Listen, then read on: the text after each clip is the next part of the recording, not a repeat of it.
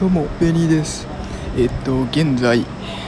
駅のホームで収録をしております。なんでこんなところねんって感じなんですけども、今電車の乗り換え待ちです。もはやねこんなところで収録できたらどこでも収録できそうな気になりますけども、はいということでちょっと喋っていこうと思います。えっと今回話す内容っていうのはえっとちょっといい情報っていうか面白い情報をえっとえっと今えっと今日なんですけども手に入れたので共有しようかなと思います。えっと情報元どこかって言いますと、 YouTube の方に上がってた テッド って皆さんご存知の方多いと思うんですけども、 テッド で話されてた内容になります。でその内容っていうのが安定した声の出し方っていうのが、まあ、ちょっとした手の握り一つで安定した声が出せますよっていう内容だったんですよ。でこれ喋ってた人が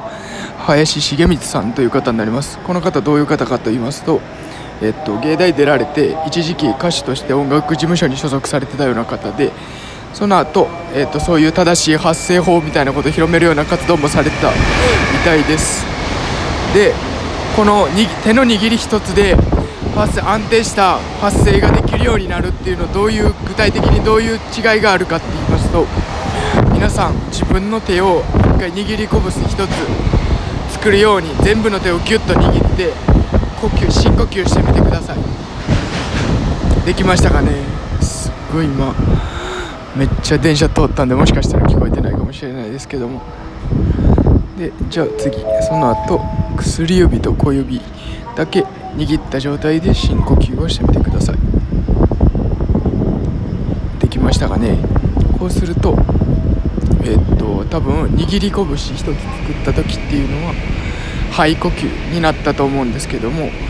薬指と小指だけ握った場合っていうのは腹式呼吸になったと思います。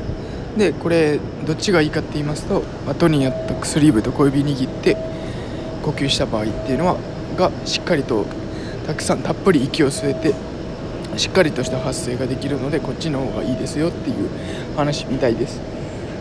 つまり、えー、っとしっかりとこういうねプレゼントが人前に立った時にやる時っていうのは薬指、薬指と小指をちょっとまあ気づかないぐらいそっとねさりげなく握って話すといいですよっていうことみたいです。でまあこれなんでこの筋肉の多分握り、えっと、握り拳作った場合と薬指と小指だけの場合で筋肉のそのねえっと緊張の仕方が違くって結局呼吸にまで影響が出てるってことなんだと思うんですけども、まあこれ厳密な原理みたいなのは説明されてなかったですけど、これ具体的に調べてみたらもしかしたらもっといい呼吸法みたいなのがあるんかもしれないなっていうのがあったりして、ちょっと調べてみようかなと思います。でまた何か分かったことあったりしたらツイッターかヒマラヤで共有したいと思います。で今回この喋った テッド トークの内容のリンクっていうのはツイッターの方に上げてあるので、よかったら見てみてください。はいということで、もうちょっとで電車出そうっていうやばい感じなので今日はここで終わります。以上です。